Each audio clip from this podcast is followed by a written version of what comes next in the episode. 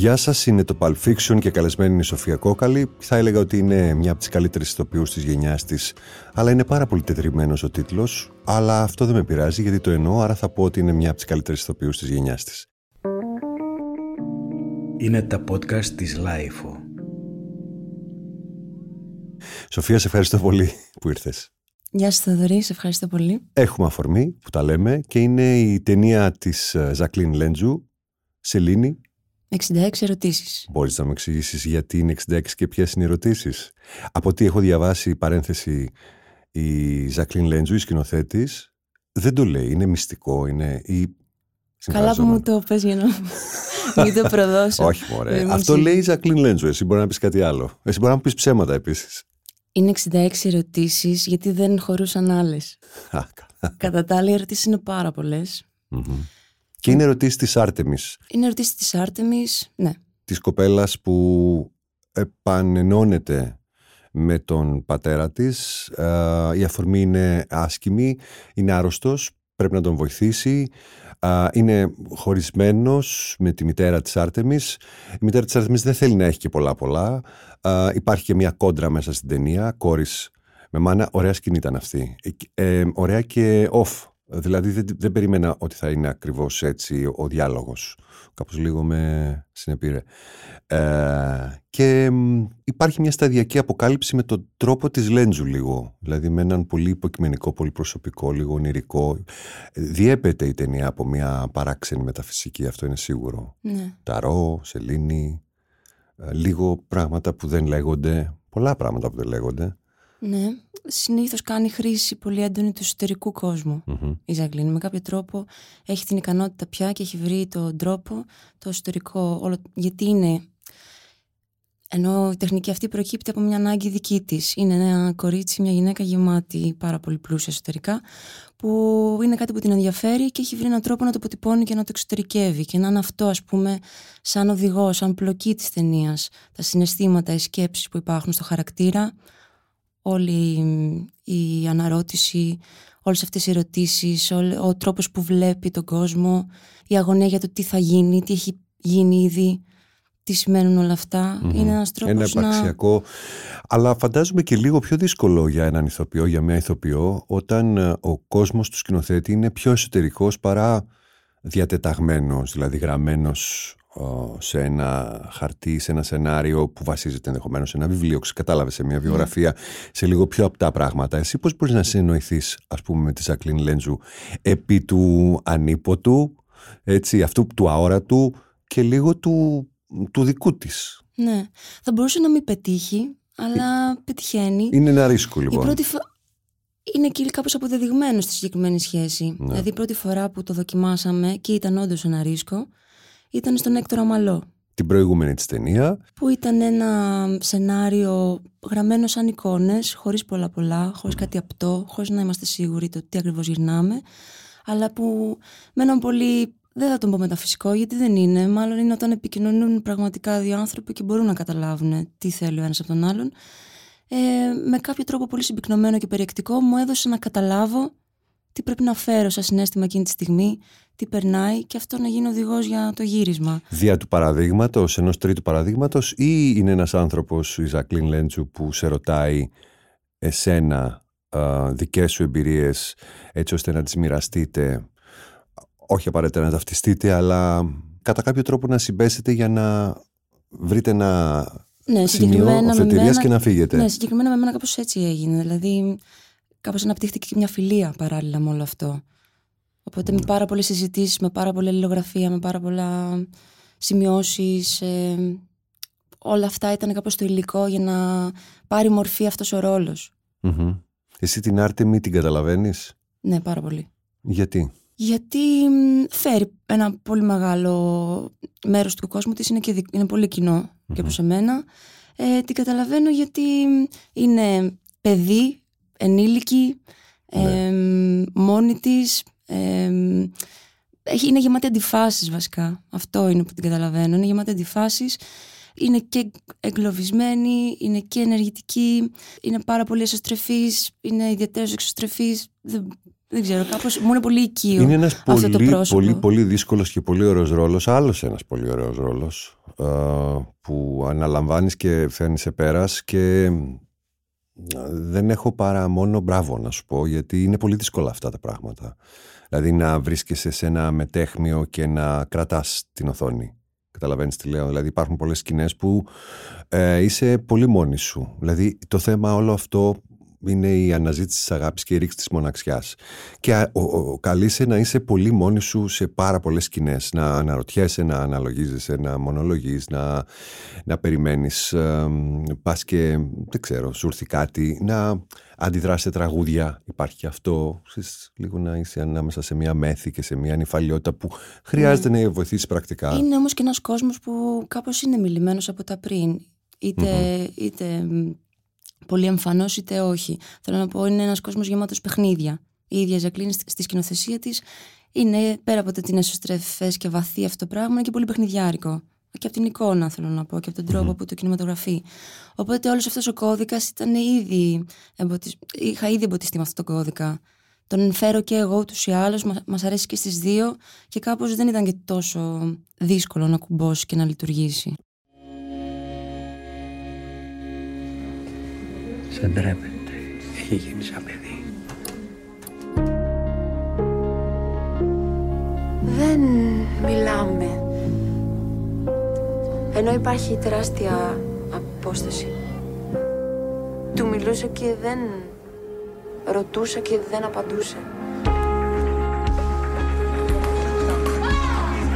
Μαμά, έλεγε μερικές μέρες. Είναι χάλια, δεν θα τα καταφέρω. Δεν μπορώ, ούτως ή άλλως φεύγουμε. Ξέρεις πόσο σ' αγαπάω.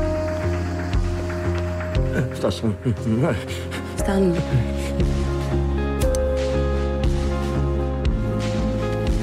Έχω ξεχάσει το πριν.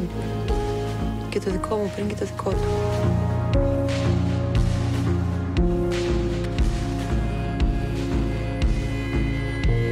Τι ωραία που θα είναι στο σπίτι στη Βάρκιζα. Θα πάνε όλοι. Νομίζω ότι συνεννοηθήκαμε. Είμαι κάθετος. Παπά, σε παρακαλώ. Άρτεμις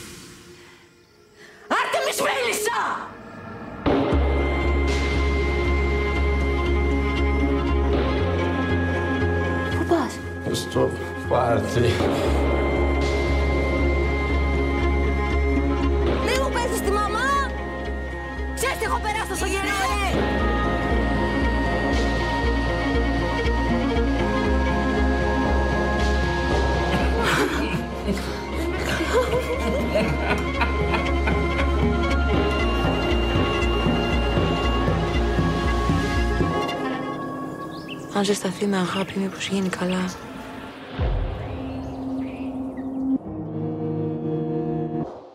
Η ταινία παίχτηκε εντός εισαγωγικών στο φεστιβάλ Βερολίνου. Όχι, παίχτηκε στο φεστιβάλ Βερολίνου, απλώς κόσμο δεν είχε το φεστιβάλ Βερολίνου φέτος, στο Encounters, στο τμήμα Encounters. Εσύ νομίζω ότι είσαι πλέον βετεράνος σε αυτό το φεστιβάλ. Πέρσι είχες δύο ταινίες, σωστά; Ναι. Το Παρί και το Digger. Εμφανιζόσουν λοιπόν και στι. Είχες πάει πέρσι στο Βερολίνο; Όχι, γιατί δούλευα στο θέατρο. Α, γι' αυτό δεν σε είδα. Ένας από τους λόγους, βέβαια, που ένα φεστιβάλ οφείλει να λειτουργεί με κόσμο είναι αυτές οι παρέες, αυτές οι συναντήσεις. Καλή ώρα το Encounters. Κόσμος να έρθει κοντά, να ανταλλάξει ιδέες, να κάνει δουλειές. Να συναντηθεί για να, για να γνωριστεί και να συνεννοηθεί. Ε, και φαντάζομαι ότι αυτός είναι και ένας βασικός λόγος για να κάνει κανείς σινεμά, η παρέα, η γυτνίαση δημιουργική. Είναι για σένα. Ναι, εντελώς. Και μάλιστα με έναν άλλο τρόπο λίγο πιο τσιγκάνικο από ότι το θέατρο. Στο σινεμά. Ναι. Είναι πιο τσικάνικο το σινεμά. Ναι, δηλαδή μπορεί να πας από εδώ, να κάνεις ένα γύρισμα από εκεί, να βρεθείς πολλές μέρες κάνοντας διαφορετικά πράγματα, ξέρεις να αλλάξεις λίγο τις εμπειρίες στο θέατρο, κάνεις την πρόβα για να κάνεις το ίδιο πράγμα κάθε μέρα. Είναι διαφορετική, διαφορετικό το mindset, νομίζω. Ναι, είναι τελείως διαφορετικό. Αλλά αυτό δεν σημαίνει ότι το σινεμά δεν είναι συγκεντρωτικό. Έχει να κάνει με το σε τι οικογένεια μπαίνεις, με ποιο τρόπο κάνει ο καθένας το σινεμά του, το γύρισμα. Ναι. Εσένα σ' αρέσουν οι οικογένειες καλλιτεχνικές, θα ήθελε να κάνεις συχνά ταινίες με τους ίδιους ανθρώπους; Ναι, και νομίζω ότι το κάνω ήδη. Αλλά είναι, είναι το πιο σημαντικό, το πιο ωραίο. Όχι ότι δεν μ' αρέσει να γνωρίζω, θέλω συνεχώς να γνωρίζω κάτι καινούριο. Ε, αλλά έχω δύο-τρεις ανθρώπους που εύχομαι να δουλεύω για πάντα μαζί τους. Ένας από αυτούς είναι ο Αλέξανδρος Βούλγαρης. Ναι, είσαι. Το νήμα μου άρεσε πολύ. Δεν θεωρώ ότι είναι τέλεια ταινία, αλλά ίσως γι' αυτό μου αρέσει παραπάνω, όπως και η δική σου ερμηνεία. Νομίζω ότι είχε πάρα πολλά σημεία πολύ ενδιαφέρουσας αμηχανίας. Σαν να σκόσουν πολύ μετέωροι, πολύ εκκρεμή σε κάποια πράγματα. Αλλά η ταινία είχε μια γοητεία, μια δύναμη. Εκτός ότι ήταν καταπληκτικά φτιαγμένη από τον Αλέξανδρο και το Σίμω στη διευθύνση φωτογραφίας ε, σου έδινε την εντύπωση ότι δεν ήταν γυρισμένη εκεί που έλεγε στο Παρίσι αλλά ήταν πιο Παρίσι από το Παρίσι κατά μία έννοια Πολύ είχε πολύ ιμπρεσιονιστική τουλάχιστον εντύπωση σε μένα και δεν ξέρω αν και σένα άρεσε τόσο πολύ το νήμα αν το αγαπάς πολύ. το αγαπάω το νήμα, το λατρεύω, ναι. Χαίρομαι που το λες γιατί είναι ίσως μια αφορμή ακούγοντάς σε, αν πεις κιόλας γιατί, να το ψάξει κιόλας λίγος κόσμος παραπάνω. Δεν νομίζω ότι μπορεί να το βρει. Πρέπει να. Α, ο Αλέξανδρος κάτι να κάνει. Ε, γι' πρέπει αυτό. να το ελευθερώσει λίγο ο Αλέξανδρος Να το ελευθερώσει. Ναι, είναι μια ταινία που φυσικά, αλλά δεν φταίει η ταινία γι' αυτό. Θέλω να πω κι εγώ ίδια, βλέποντας όλο και πιο πολύ σινεμά, όλο και πιο πολύ μπορώ να είμαι ανοιχτή σε πράγματα που δεν έχω δει. Μου έχει συμβεί σε πολλές ταινίες να δυσκολεύομαι κάπως, να μην μου οικείο και βλέποντας όλο και πιο πολύ να εξοικειώνομαι με κάτι που θέλει. Δηλαδή θέλω να πω, θέλει ένα κόπο να μπορείς να, να κάνεις εσύ ένα κόπο να μπεις στον κόσμο του, του σκηνοθετη Δεν είναι μια συμβατική ταινία, δεν είναι η αφήγηση της ε, πολύ οικία όντως, αλλά νομίζω ότι έχει πάρα πολύ μεγάλη δύναμη. Σκηνοθετικά είναι από τα Δηλαδή ο Αλέξανδρος είναι ένα σκηνοθέτης που ξέρει πάρα πολύ καλά και αυτό είναι αδιαφυσβήτητο. Ε, και νομίζω ότι πραγματικά σε συνεπέρνει με έναν τρόπο, ξέρει να σε οδηγήσει στην ουσία του πράγματος και να σε συνεπάρει. Αξίζει να δει δηλαδή κάποιος. Ανάμεσα στο σινεμά του και την μουσική του πιστεύεις ότι ισορροπεί; Είναι πιο γλυκός ως σκηνοθέτης και πιο σκληρός ως μουσικός; Έχει υπάρξει και πολύ γλυκός ως μουσικός. ναι, και πολύ σκληρός ως σκηνοθέτης.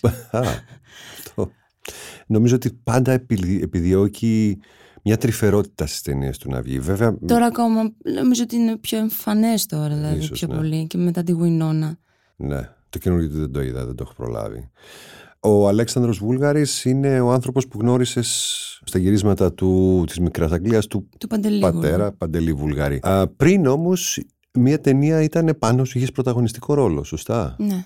Με το μπαμ, με το καλημέρα. Αυτό πώς το χειρίστηκες; Για την Ηλέκτρα, λέμε. Ναι. Ε, την Ηλέκτρα του Σεβαστίκογλου. Πώς το χειρίστηκα. Ναι. Αυτό δηλαδή, πώς το αντιμετώπισες, πώς το. Είναι λίγο. Αυτό ήταν ένα σπουδαίο δώρο, με κάποιο τρόπο. Γιατί έγινε αυτοσχεδιαστικά αυτή η ταινία. Ε, γραφότανε δηλαδή κατά τη διάρκεια των γυρισμάτων. Mm-hmm. Κράτησε αρκετό καιρό. Οπότε ήταν η πρώτη επαφή και επειδή υπήρχαν πολλές δοκιμές, δηλαδή ε, το τελικό μοντάζ της ταινίας ήταν ας πούμε μια μισή ώρα. Το υλικό που είχαμε ήταν πάρα πολλές ώρες. Αυτό μου έδωσε την ευκαιρία να δοκιμάζω μπροστά στην κάμερα, να σταματήσω να τη σκέφτομαι, να μην τρέβομαι, να δοκιμάζω, να προτείνω. Ήταν ας πούμε όντως μια φοβερή εξοικείωση που είχα την πολυτέλεια του χρόνου και του χώρου να το δοκιμάζω. Mm. Και στη Μικρά Αγγλία θυμάμαι ότι ήσουν ενθουσιασμένοι, δηλαδή ήταν μια μεγάλη παραγωγή στην οποία πέρασε και πάρα πολύ καλά. Φανταστικά. Ήταν όλο μαζί και στην Άνδρο και ο Βούλγαρης, ένας πάρα πολύ γλυκός άνθρωπος, ένας αξιαγάπητος τύπος εκτός από πολύ σημαντικός στυλοβάτης της ανασύστασης του ελληνικού σινεμά πιστεύω, δηλαδή είναι ο άνθρωπος ο οποίος όχι μόνο ήταν παρόν αλλά το οδήγησε και σε, στην εξέλιξή του και ε, πολύ σημαντικό στο να δίνεις σκητάλη ε, σε μια άλλη γενιά χωρίς κατάλαβες, χωρίς κακίες, χωρίς κόμπλεξ, χωρίς συμπλέγματα, χωρίς θέματα πολύ πολύ ατο, ατομισμού. Ε, και θυμάμαι πόσο από τότε έχω να σε δω, ντροπή μας. ε, από τόσα χρόνια έχω να σε δω από τις συνεντεύξεις της Μικράς Αγγλίας. Ε, πέρασες τόσο ωραία μετά την Ηλέκτρα, ήταν και λίγο πιο πολύ σαν Λούνα Πάρκ όλο αυτό, έτσι. Ναι, ναι, πολύ. Δεν το πίστευα είναι από αυτά τα, τις φανταστικές συνθήκες που είσαι εκτός έδρας, οπότε είναι όλο μια γιορτή για όλους και είναι της εποχής που τις ώρες είναι πάρα πολύ γοητευτικό για κάποιον ηθοποιό που δεν έχει ξανακάνει κάτι τέτοιο. Ναι. Είναι της, ε, της, η απόσταση και η ηλικία που ξεκινάς από πολύ μικρό, μικρή ηλικία και φτάνεις σε πιο μεγάλο. Ήταν όλες αυτές οι σχέσεις, είναι το φανταστικό μυθιστόρημα της Ιωάννας. Ήταν όλο μια ιδανική συνθήκη. Ε, θα ευχόσουν να, να παίζεις σε μεγάλες ταινίες, δεν χάνεσαι μέσα σε αυτές. μια μεγάλη παραγωγή όπως αυτή. Να χάνομαι. Ναι, κατάλαβες τι εννοώ. Το, την κλίμακα που είναι μεγάλες, που έχουν πολύ logistics που λένε, είναι πολλές μέρες τα γυρίσματα. Σε, σου πάνε αυτές τις ταινίες ή θέλεις λίγο πιο μικρές, πιο αυτοσχεδιαστικές, λίγο πιο προσωπικό σινεμά; Δεν έχω κάνει πολλές ταινίες για τη Μικρά Νομίζω ότι με τον κατάλληλο σκηνοθέτη θα ήθελα να ξαναζήσω μια τέτοια εμπειρία. Έχει κάτι... Εμένα, σαν θεατής, μου αρέσουν πάρα πολλές ταινίες, διαφορετικά ύφη. Οπότε μου αρέσει και κάτι πιο έτσι, μεγάλο και ακαδημαϊκό, λίγο πιο. Μου αρέσει και το πιο προσωπικό, όπως κάνουμε τώρα με τη ζακλιν Ε, δεν ξέρω τι προτιμώ. Πάντως, σίγουρα καλό είναι να προτιμάς το σινεμά γιατί σου ταιριάζει πολύ. Και ένας από τους λόγους είναι ότι παίζεις πολύ καλή μπάλα χωρίς την μπάλα στα πόδια. Ενώ ότι είσαι πάρα πολύ καλή χωρίς να μιλάς. Όταν η κάμερα αποτυπώνει εκφράσεις που δεν έχουν ακόμα βγει. Δεν έχουν ακόμα μεταδοθεί προς εμάς. Το οποίο είναι πάρα πάρα πολύ σημαντικό στο σινεμά. Και επειδή έχω διαβάσει ένα κομμάτι σου, μια συνέντευξή σου, ένα κομμάτι από συνέντευξη που έλεγες ότι η ηθοποιία είναι μία, είναι ενιαία, Υπάρχουν βέβαια διαφορετικές τεχνικές στο θέατρο από το σινεμά, αλλά αυτό είναι εξαιρετικά σημαντικό και δεν ξέρω καμιά φορά στο θέατρο αισθάνεσαι την ανάγκη να κάνεις περισσότερα, να μιλήσεις πιο δυνατά, να, να παίξεις πιο πολύ ενδεχομένως. Σίγουρα το σινεμά έρχεται σε αντίθεση με το θέατρο, έχει αυτή την ιδιότητα να έρχεται πάρα πολύ κοντά σου, σαν να σε μυρίζεις, σαν να σε ακούει χωρίς να μιλάς αυτό που λες. Αυτό μόνο στο σινεμά μπορείς να το mm εκφράσεις και να το εξωτερικεύσεις. Στο θέατρο αυτό δεν περνάει, αλλά το πώς υπάρχει σαν είσαι ολόκληρος και έτοιμος να αφήσεις το σώμα σου σαν αγωγό να εκπέμπει ό,τι περνάει ο κάθε χαρακτήρας, ο κάθε ρόλος ή η κάθε κατάσταση, νομίζω ότι είναι κοινό. Είναι μια διάθεση που υπάρχει κοινή και στο θέατρο και στο σινεμά. Απλά στο θέατρο, όντως πρέπει να το εξωτερικεύσεις, να το, δεν ξέρω, να το κάνεις πιο έντονο, μάλλον αυτό. Σου έχει τύχει σε ρόλο, σε παράσταση στο σινεμά είναι λίγο πιο δύσκολο, αλλά συμβαίνει και αυτά καμιά φορά. Σε ρόλο πάνω στη σκηνή να φύγεις, να φύγει το μυαλό σου, να χαθεί το ρόλο μέσα. Να τρανς.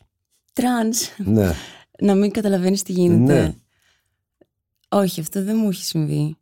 Νόμιζα παλιά ότι αυτό είναι κάτι που μάλλον άμα συμβεί είναι πολύ καλό. Δεν συμβαίνει ακριβώς αυτό. Δεν φεύγεις και παθαίνεις trance. Παθαίνεις κάτι άλλο που είναι μια τεράστια αίσθηση ελευθερίας καταλαβαίνεις εκείνη τη στιγμή ότι είσαι μέσα στην ιστορία, μέσα στο έργο. Και αλωνίζεις, κάνεις βόλτες εκεί. Και ο χρόνος είναι δικός σου. Α. Δηλαδή είναι σαν να μεγεθύνεται ο χρόνος, να, να αργεί πάρα πολύ, να, να κάνεις εσύ ό,τι θες το χρόνο, τα δευτερόλεπτα. Είναι φοβερό. Αυτό είναι μια αίσθηση έτσι πιο πολύ σαν να σε, σε ρευστό πράγμα. Αυτό ναι, νομίζω είναι, είναι σαν. Χωρίς τα μανιτάρια. Οπότε... αυτό χρειάζεται. Αυτό γίνεται χωρίς ε, trance. Έχεις όμως πλήρη συνείδηση ότι Απλά είσαι πάρα Σαν πολύ... χώρος μέσα στο χώρο, δηλαδή. Ναι, στον είσαι οποίο πάρα εσύ... πολύ δυνατός συγκεντρωμένος και μπορείς να ελέγξεις εσύ το χρόνο. Αλλά είσαι εκεί, ξέρεις που είσαι, ξέρεις τι συμβαίνει. Ε, αυτό σου έχει συμβεί σε ποιο έργο; Αυτό μου έχει συμβεί στο θέατρο, ας πούμε, πολύ θέατρο, έντονα. Ναι. ναι. γιατί βοηθάει πάρα πολύ και το ότι είναι συνεχόμενος χρόνος. Ξεκινάς και έχεις μια διαδρομή δύο ώρων. Ενώ στο σινεμά είναι πιο δύσκολο να συμβεί αυτό. Κάνεις κάτι, ξαναπάς. Έλεγα, μήπως μια σκηνή είναι, πιο... τόσο εμπνευστική, τόσο δεν ξέρω Σίγουρα στις έντονες, ίσως στις έντονες, ας πούμε στη Ζακλίνη για να έρθουμε ξανά στη Σελήνη. Η σκηνή με τη μαμά είναι και εμένα μία από τις. Πολύ, τη, τη θυμάμαι πολύ αυτή τη στιγμή. Είναι μια στιγμή που είπαμε με τη Ζακλίνη αρκετά πράγματα, συγκεντρώθηκα και είπαμε πάμε και έγινε με τη μία. Δεν κατάλαβα ακριβώς δηλαδή. Ε, Πώς, τη δομή. Δεν έγιναν είχα... πολλές λήψεις όμως; Έγιναν δύο λήψεις μόνο. Α, Ήταν και η φύση της σκηνής τέτοια. Το είχαμε αφήσει αυτοσχεδιαστικό. Ναι, ε... έλεγαν πω χρειάζονταν περισσότερες γιατί ήταν. Ε, δεν ήταν σταθερό κάδρο, αν θυμάμαι. Ήταν δηλαδή, στο χέρι. Ήταν στο χέρι, οπότε καμιά φορά ξέρεις δεν πετυχαίνει 100%. Όχι, κάναμε την πρώτη και αυτό είναι το πολύ ωραίο. Δηλαδή, κάναμε δύο και κρατήσαμε την πρώτη. Εμένα αγαπημένη μου σκηνή πάντως στην ταινία είναι η σκηνή με τον πατέρα στο εστιατόριο. Ναι. Και είναι είσαι πάρα πολύ καλή. Και αυτό εννοούσα πριν μιλώντας, ότι ε, δεν χρειάζεται. Είναι σαν να, σαν να φεύγει λίγο το φως, επειδή ο πατέρας σηκώνεται για να έρθει προς τα σένα. Δεν λέω τίποτα άλλο. Ναι, όχι, δεν είπα τίποτα. Ε, το θέμα είναι γιατί έρχεται προς τα σένα και τι έχει να σου πει, αν έχει να σου πει κάτι και τι, ποια είναι η δικιά σου αντίδραση. Και αυτό όλο που είναι ανάμεσα στο ότι το θέλω, το ελπίζω να έρθει ε, μπορεί και να μην το περιμένω ακριβώς δεν ξέρω τι θα κάνω αν δεν γίνει. Αυτό το αποτύπωσες πάρα πολύ καλά και είναι μια από τις φορές που μπορεί ο θεατής να, να πάρει κάτι πολύ σημαντικό, πολύ δυνατό μέσα από το πώς το ζει κάποιος μέσα του εσωτερικά. Ε, στο θέατρο έχεις κάνει πολλά σημαντικά πράγματα. Σ' αρέσει ο Σέξπιρ, προφανώς, έτσι. Ναι, μου αρέσει πολύ. Ε, η Δυσδεμόνα σ' άρεσε. Είναι ε, ένας ρόλος που μου αρέσει πάρα πολύ να παρακολουθώ. Δυστυχώς δεν είδα την παράσταση. Ακριβώς γιατί είναι λίγο, δεν θα έλεγα έτσι λίγο παρεξι... όχι παρεξηγημένος ακριβώς, αλλά επειδή ο θέλος είναι πολύ, πολύ πληθωρικός έτσι, χαρακτήρας και η Δυσδεμόνα πολύ νεα... νεαρή και λίγο αυτό. Είναι όμως πολύ πολύ πολύ κομπλική, πολύ ενδιαφέρουσα ε, σε όλο αυτό που, που μεταφέρει, αυτή την ελευθερία που έχει, μια, μια αίσθηση διεκδίκησης δηλαδή πολύ, πολύ ορμητική. Εμένα ναι. μου αρέσει πολύ αυτό. Και σου ταιριάζει, έχει μια νεανικότητα πολύ ιδιαίτερη πάνω στη σκηνή. Εσένα σου πήγε, άρεσε πολύ ο ρόλος; Ναι, μου άρεσε πάρα πολύ.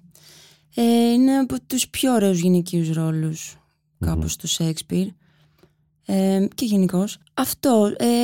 έχει κάτι αγνό, κάτι. Έχει κάτι αγνό, αλλά και ο τρόπος που το διαβάσαμε και το κάναμε εν τέλει με την ομάδα. είναι ότι το αγνό συνήθως είναι συνηθισμένο με κάτι πιο μαζεμένο, με κάτι πιο ε, νοχελικό, ίσως με κάτι πιο σαν να, μην έχει πολύ ορμή, ας πούμε, ναι, επιθετικό, και βαρετό ίσως. Ναι. Δεν θα έλεγα βαρετό, κάτι πιο ε, το συγκεκριμένο άτομο είναι Είναι, μπορεί να χτυπήσει το κεφάλι της στον τοίχο. Είναι 16 χρονών περίπου. Α, ναι, Δεν είναι, τόσο, είναι τόσο μικρή. Οπότε, αλλά ναι, είναι, γράφει και στο κείμενο ότι είναι δυνατή σαν πολεμιστής. Αυτό είναι πάρα πολύ ωραίο. Και άτυχη λίγο. Εκ των περιστάσεων. Και ποιος δεν είναι σε αυτό το έργο; Ναι, δεν άτυχη... είναι η πιο άτυχη από όλους πάντως. Γιατί δει; Γιατί είναι η πιο πιστή στον κόσμο που φέρει και πιστεύει, ας πούμε. Οπότε με κάποιο τρόπο δεν προδίδεται στα αλήθεια. Είναι, είναι λεπτό αυτό που λέω, γιατί τώρα δεν είναι σαν να μιλάω για το έργο χωρίς να έχουμε μιλήσει για το έργο. Αλλά ναι, είναι μια ιστορία. Υποτίθεται ότι η Δυσδεμόνα προδίδεται από τον Οθέλο. Αλλά στα αλήθεια είναι η μόνη που συγκρατεί και μένει στην αγάπη και φεύγει πιο πολύ, γεμάτη παράδεια. Mm-hmm. Δυνατές γυναίκες Πιστεύεις ότι ο κόσμος τις φοβάται ακόμα στην Ελλάδα, τις δυνατές γυναίκες; Δεν ξέρω τι να σου απαντήσω. Στο λέω γιατί και με τη Στέλλα με τα κόκκινα γάντια που έπαιξες πάλι είναι μια. Έπαιξες στη Μαρία. Είναι μια, ένας χαρακτήρας, το ξέρουμε από το σινεμά, από τη Στέλλα, έτσι είναι το ίδιο έργο του Καμπανέλη το οποίο διασκευάστηκε. Ε, είναι μια γυναίκα πριν τη χειραφέτηση, έτσι, πριν τη συνειδητοποίηση. Είναι κάτι πολύ visceral το λένε οι Άγγλοι. Από μέσα, ένα ένστικτο δηλαδή, ε, αντανακλά συνέχεια μια αντίδρασή της, ε, πώς το λένε, μια αντίστασή της. Και εγώ την ταυτίζω λίγο, χωρίς να έχουν κανένα κοινό σημείο έτσι, ιστορικά, έτσι, από background, αλλά χρονικά αρκετά, με την Billie Holiday που είδα πρόσφατα την ταινία το The United States vs. Billie Holiday. Δεν το έχω δει. Πώς ναι, βγήκε τώρα ε, και παίζει μια εξαιρετική τραγουδίστρια που είναι για πρώτη φορά ηθοποιός, η Άντρα Day και νόμιζα ότι βλέπω το φάντασμα της Billie Holiday μπροστά μου. Ήταν ακριβώς μια γυναίκα η οποία, της, της οποίας της την είχαν στημένη με αφορμή τα ναρκωτικά για ένα τραγούδι που μίλαγε ε, για το λιντσάρισμα και επέμενε να το τραγουδάει από το 39 και ενοχλούσε πάρα πολύ τους ομοσπονδιακούς ακριβώς γιατί θεωρούσαν ότι θα θυμίσεις στους Αφροαμερικανούς ότι πρέπει κάτι να κάνουν γι' αυτό, ξέρεις να επαναστατήσουν. Αυτή αντανακλαστικά το έλεγε. Δεν ήταν πολιτική ακτιβίστρια, δεν είχε μια συνείδηση αριστερή κατά κάποιο τρόπο. Ήταν μια κοπέλα από μια τρομερά λαϊκή καταγωγή. Δεν είχε ιδέα από όλα αυτά, αλλά λέγει κάτι μέσα της ότι εγώ αυτό δεν θα σταματήσω να το λέω. Κάτι μου θυμίζει στο DNA μου. Και το πλήρωσε πάρα πολύ ακριβά μέχρι τέλους. Ναι. Ε, όπως πολλές γυναίκες οι οποίες λένε όχι, εγώ θα κάνω αυτό που νομίζω, όχι αυτό που θα μου πούν οι άλλοι. Και αυτό είναι κάτι αξιοθαύμαστο. Μικρόφωνο σε σένα. Δεν ξέρω τι ακριβώς να πω. Ναι, φυσικά είναι αξιοθαύμαστο. Είναι και εγώ συνεχώς πηγαίνω και ψάχνω και θαυμάζω πολύ τη στάση διαφορών γυναικών που έχω διαβάσει ή κάτι έχω δει ή στην καθημερινότητα. Είναι δύσκολο να πάρεις ε, θέση, είναι δύσκολο να βγεις μπροστά και να βγεις και με έναν τρόπο που να είναι λεπτός και ωραίος και Μμμ. είναι Και να γενικό λέει αυτό. κάτι. Και να λέγει κάτι, ναι. Εσύ τι ψάχνεις μέσα στους ρόλους; Ψάχνεις κάτι, ε, πιστεύεις αυτό που έρχεται χωρίς να το πολυμελετάς; Δεν νομίζω ότι ψάχνω κάτι συγκεκριμένο. Τώρα είμαι σε μια φάση νομίζω που πιο πολύ μαζεύω, γεμίζω, ας πούμε. Ε, έρχονται πράγματα τα οποία μαθαίνω μέσα από αυτά πιο πολύ, όλο και περισσότερο. Ίσως έρθει κάποια στιγμή που όντως να ψάχνω κάτι συγκεκριμένο, αλλά νομίζω ότι δεν ψάχνω. Δεν έχεις ατζέντα αυτό που λέμε, δηλαδή δεν έχεις ένα ότι κοιτάζω να βρω ρόλους που είναι έτσι, αλλά όχι έτσι. Όχι, ξέρω σίγουρα τι δεν θέλω. Αυτό. Δηλαδή, με ενδιαφέρει όντως μια συνθετότητα, με ενδιαφέρει για το κείμενο το ίδιο. Με ενδιαφέρει ο άνθρωπος που κάνει τη δουλειά, άρα και διαβάζει και το κείμενο. Μμμ. Αυτά. Τι δεν θες; Ναι, δεν θέλω. ίσως τετριμένα πράγματα, επιφανειακά, μη, όχι τόσο πολύ βαθιά μελετημένα. Μμμ. Και έχεις την, ε, αισθάνεσαι, έχεις μέσα σου, δεν μιλάω για λεφτά, έχεις την πολυτέλεια να τα αποφεύγεις. Την έχω. Πολύ ωραίο αυτό. Την έχω. Βασικά τηλεοπτικά πράγματα ε, αρνείσαι; Δεν με παίρνουν και κάθε μέρα από την τηλεόραση. ε, ναι, η αλήθεια είναι ότι είναι πολύ δύσκολο να, να έχω μια πρόταση που να με ενδιαφέρει από την τηλεόραση. Θα ήθελα στο μέλλον. Μμμ. Δεν ξέρω, είναι κυρίως αυτό που σου λέω, ότι πιο πολύ πάω με τους ανθρώπους που το κάνουν. Οπότε, μ, ναι, πρέπει να με συνεπάρει πάρα πολύ το έργο, να με συνεπάρει ο άνθρωπος που το κάνει ή η παρέα με την οποία το κάνω και κάπως έτσι επιλέγω. Ε, και καλά κάνεις. Αυτό το θέμα το ότι αρνείσαι γιατί αισθάνεσαι ότι πρέπει να αρνηθείς γιατί δεν σου πάει είναι το πιο σημαντικό. ναι, όλο. μα, μετά δεν θα το κάνεις και καλά, νομίζω. Νομίζεις; Ναι.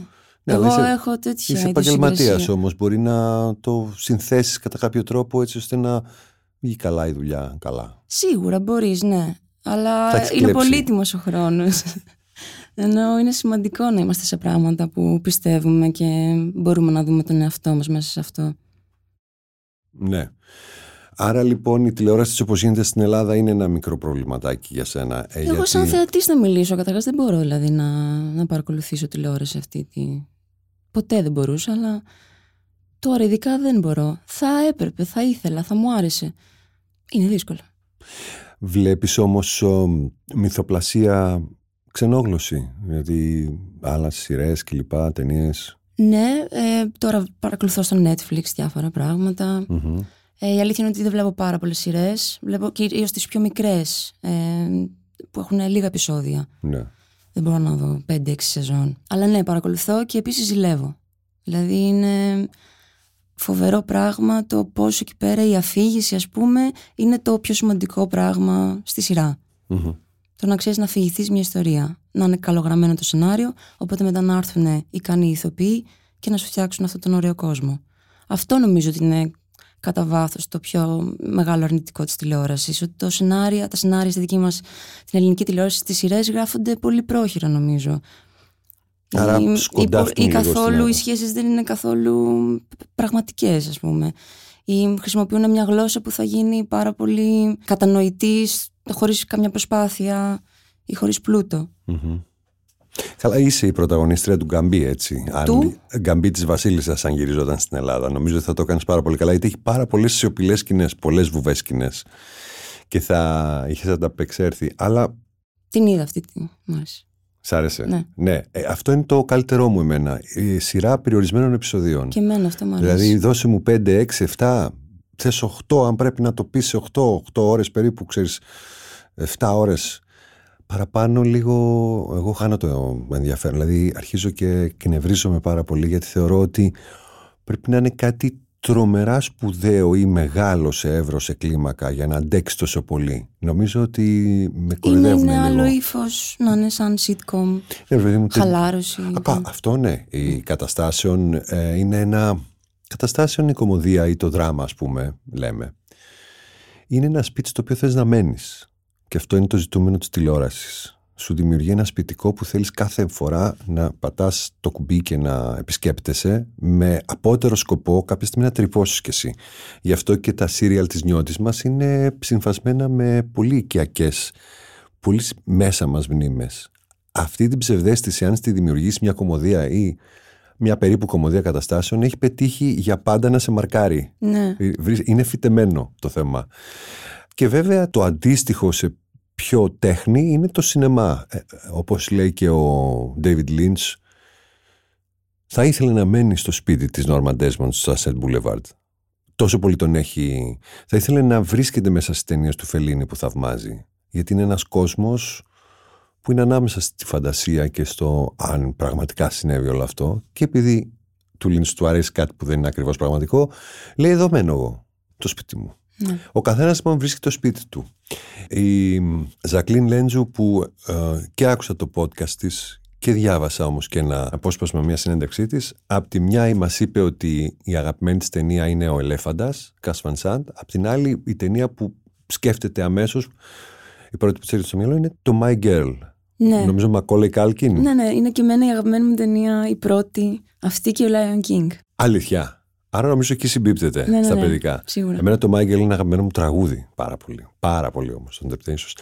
Αλλά μ, ξέρεις, το καταλαβαίνω ότι μπορούν να συνδυαστούν τα δύο πολύ διαφορετικά άκρα. Δηλαδή το πολύ βιωματικό, αυτό που σε κάνει να κλέσει, να γελάσει και το πολύ εγκεφαλικό, αυτό που σε έχει βοηθήσει να αρχίσεις να προβληματίζεσαι. Εσένα λοιπόν το Lion King και το My Girl είναι η πλευρά του συναισθηματικού, του Είναι παιδικού. Η, η πρώτη, ναι, τε- οι πρώτες ταινίες πούμε, που ε, ερέθησαν τις αισθήσεις μου, το, το μυαλό μου και ναι, το Μάγκερ ας πούμε το βλέπα πάρα πολλά χρόνια και έκλαγα κάθε φορά στην ε, σκηνή της κηδείας ας πούμε ή διασκέδαζα πάρα πολύ βλέποντάς το το Lion King είναι η καλύτερη ταινία που έχει γίνει ποτέ πιστεύω είναι φανταστικό πράγμα Το έχεις δει το live action που έγινε; ναι, το είδα Κακός. δεν έχω να πω κάτι γι' αυτό δεν μπορούσα να μην το δω Ναι, Ήθελα. έπρεπε. αλλά δεν μου στήχησε δηλαδή δεν, Πάλι καλά. Δεν σε μου, δεν μου τραυμάτισε. παίρνει, όχι δεν με τραυμάτισε. Το πρώτο, ναι, είναι και, είναι και σοκαριστικό, είναι και τραυματικό έτσι το, ο- το Lion King όταν το βλέπει ένα παιδί με όλο Ναι. αυτό. Και σε καθόρισε. Όταν όμως μεγάλωνες, ποια ταινία σου γρατζούνει στο μυαλό; Δεν έχω εγώ μια ταινία που μου γρατζούνισε έτσι στο μυαλό. Δεν, νομίζω ότι πιο πολύ είναι... Δεν το θυμάμαι, δηλαδή δεν έχω αυτή την εμπειρία τόσο ξεκάθαρα όπως για παράδειγμα το Elephant στη Ζακλίν. Ε, με σκηνοθέτες, βλέποντας ταινίες τους, μου άνοιξε ένας κόσμος που μπήκα για τα καλά μέσα. Θυμάμαι την πρώτη φορά που είδα Γκοντάρ και δεν το πίστευα. Και με την γνωριμία μου τον Κασαβέτη που όλο και πιο. Από τον Κασαβέτη ποιος αρέσει πιο πολύ; Η αγαπημένη μου του Κασαβέτη είναι το. Το Love Love Streams. Streams, Love που είναι η τελευταία Είναι του. καταπληκτική. Δεν ήταν η πρώτη που είδα, Μμ. αλλά είναι η αγαπημένη μου. Τα έχεις δει στο σινεμά αυτά; Όχι. Κρίμα. Μόνο. Σε μικρότερη οθόνη ίσως. Ναι, ναι, τηλεόραση. ναι, όλα. Ε, ίσως έχω δει κάποιο στο σινεμά καλοκαίρι, σε κάποιο θερινό. Αλλά δεν θυμάμαι πια. Το μεγάλο μεγάλο σινεμά σ' αρέσει. Τον, οι Kubrick. περιπέτειες. Α, Kubrick. Και αυτό είναι μεγάλο σινεμά. Σκορτσέζε. Μμμ. Ναι. Τι άλλο είναι μεγάλο σινεμά; Ναι, εννοώ, κατάλαβες, όχι, όχι ακριβώς ταινίες σχέσεων ή μικρά δράματα, αλλά ταινίες, ξέρεις, εποχής ε, μεγάλες, ναι, πιο πάρα πολύ, σινεμασκόπ, πάρα πολύ, πιο όλα τα περιπέτειες. βλέπω. Μμ. Απλά δεν έχω αυτό, δεν έχω μια ταινία που να τη θυμάμαι ως φοβερή εμπειρία ότι μου άλλαξε τη ζωή. Αλλά οι σκηνοθέτες άρχισαν να βαδίζουν μαζί σου κατά μία έννοια και να σε Ναι. επηρεάζουν. Καταλαβαίνεις ότι σε επηρεάζουν κάποιοι σκηνοθέτες κάπως, κάποιες ταινίες, κάποιες ερμηνείες, ξεπατικώνεις. Πολύ. Μπράβο. Φε- το έκανα για πάρα πολλά χρόνια στο παρελθόν αυτό. Βλέπω πάρα πολλές ταινίες και χωρίς να υπάρχει λόγος κρατάω κάτι σαν αίσθηση. Από Hitchcock μέχρι οτιδήποτε και σε, και σε χολιγουντιανές ταινίες. Δεν έχει σημασία. Αλλά ναι, είναι πολύ εμπνευστικό να βλέπεις. Όσο πιο πολύ βλέπεις, τόσο πιο πολύ θες να κάνεις κι εσύ. Οπότε γι' αυτό κυρίως βλέπω. Περνάς καλά όταν δεν έχεις την α, προοπτική να τελειώσει κάτι που κάνεις και να περάσεις αμέσως σε κάτι άλλο ή να φύγεις σε ένα ταξίδι για να αλλάξεις παραστάσεις. Α, αισθάνεσαι εγκλωβισμένη συχνά, θέλεις να δραπετεύεις. Ε, θυμάμαι Στα ενδιάμεσα να... ότι έχεις περάσει πολύ καλά α, πολλούς μήνες ένα χρόνο που έλειπες. Ήσουν στην Ισπανία. Ήταν μια από τις καλύτερες περιόδους της ζωής σου, σωστά; Είχες μια ελευθερία, μια... Ναι, αυτό ήταν ίσως, ε, είναι η πρώτη χρονιά που έφυγα μακριά από το σπίτι μου. Γι' αυτό ίσως περισσότερο. Ναι, και έμεινα στο εξωτερικό. Οπότε ήταν ε, πρωτόγνωρη εμπειρία για μένα. Μμμ. να μιλήσω παραπάνω γι' αυτό. Τι, Οκ. Ναι, εννοώ, τι με ρώτησες ανάμεσα στις δουλειές αν περνάω καλά; όχι, αν, αν περνάς αν επιδιώκεις να, να δραπετεύεις από αυτό που κάνεις. Αν αισθάνεσαι εγκλωβισμένη. Α, ναι, συνεχώς θέλω να είμαι σε μια κίνηση, ναι. Ναι, πολύ. Αλλά η δουλειά βοηθάει πάρα πολύ. Γιατί κάθε φορά που παίζεις κάτι είναι σαν να είσαι σε άλλο περιβάλλον, σε άλλη χώρα, σε άλλο πράγμα. Είναι ένα παιχνίδι. Όταν γυρνάς ξανά μετά στην καθημερινότητα είναι δύσκολο. Αυτό είναι το, το θέμα. Αλλά όσο μεγαλώνω βρίσκω όλο και πιο πολύ το, την ισορροπία. Ε, τώρα κάνεις πρόβες, ετοιμάζεσαι. Ε, ξέρω ότι δεν πιστεύεις στο live streaming ιδιαίτερα. Είναι μια αναγκαστική συνθήκη. Άρα κάνεις πρόβες για κάτι το οποίο με το καλό θα πάει θέατρο, κατευθείαν; Ναι. Όταν ανοίξουν τα θέατρα. Θα είσαι η πρώτη, θα δώσεις το παρόν. Ναι. Και καλά θα κάνεις.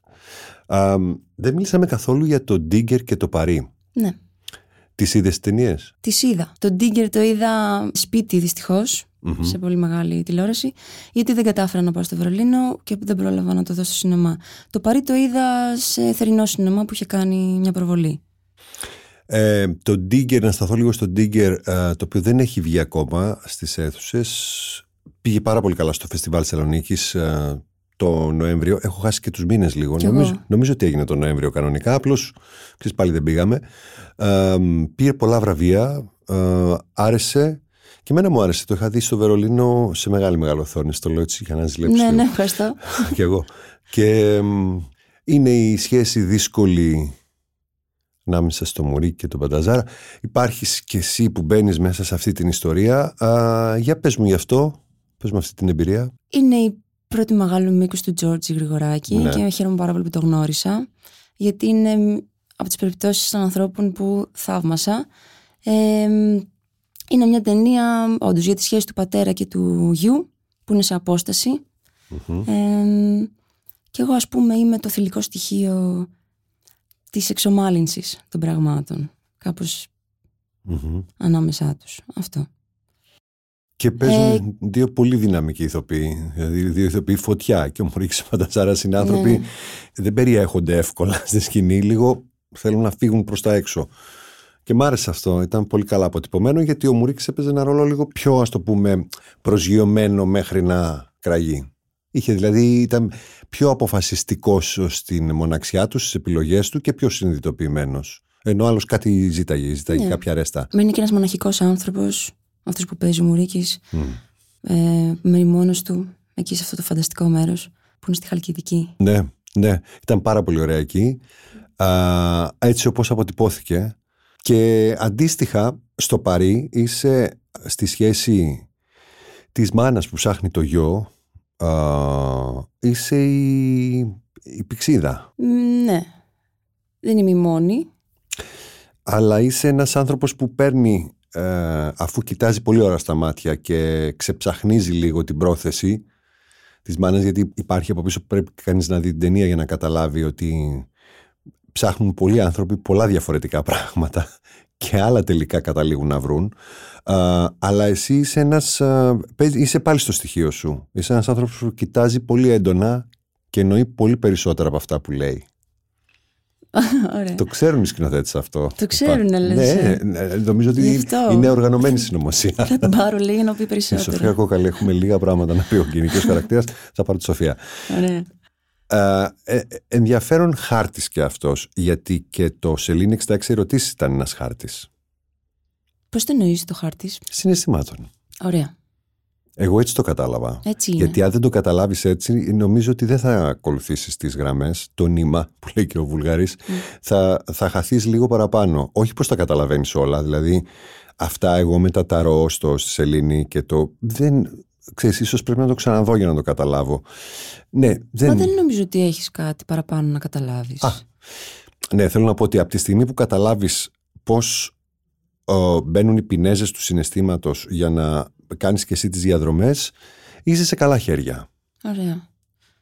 Αντίστοιχα αυτό το συνέστημα εσύ το κατάλαβες στη μάνα που έψαχνε. Κατάλαβες την ε, καρδιά της με ένα πολύ περίεργο τρόπο. Την ε, έκανες ανάγνωση. Ωραία, χαίρομαι. Ε, έχω πολλά καλά λόγια να σου πω και νομίζω τα περισσότερα στα είπα. Ωχ, ευχαριστώ πολύ. Όχι, εγώ παρακαλώ και σε ευχαριστώ πάρα πολύ που ήρθες. Δεν θα σε βάλω να κάνεις ευχή γιατί φαντάζομαι ότι θα ευχηθείς αυτό που ευχόμαστε όλοι. ένα φως που ανοίγει το Ναι. δρόμο, που δείχνει το σωστό και ξέρεις, μας βοηθάει λίγο να ξεμπερδευτούμε από όλο αυτό που έχει γίνει. Ελπίζω σύντομα να δούμε κάτι φωτεινό. Να βγούμε από αυτό το πράγμα. Εγώ σου εύχομαι επίσης πάντα να είσαι ένας άνθρωπος που να μην ψάχνει κάτι συγκεκριμένο, Σε ευχαριστώ. αλλά να προσπαθεί για το καλύτερο.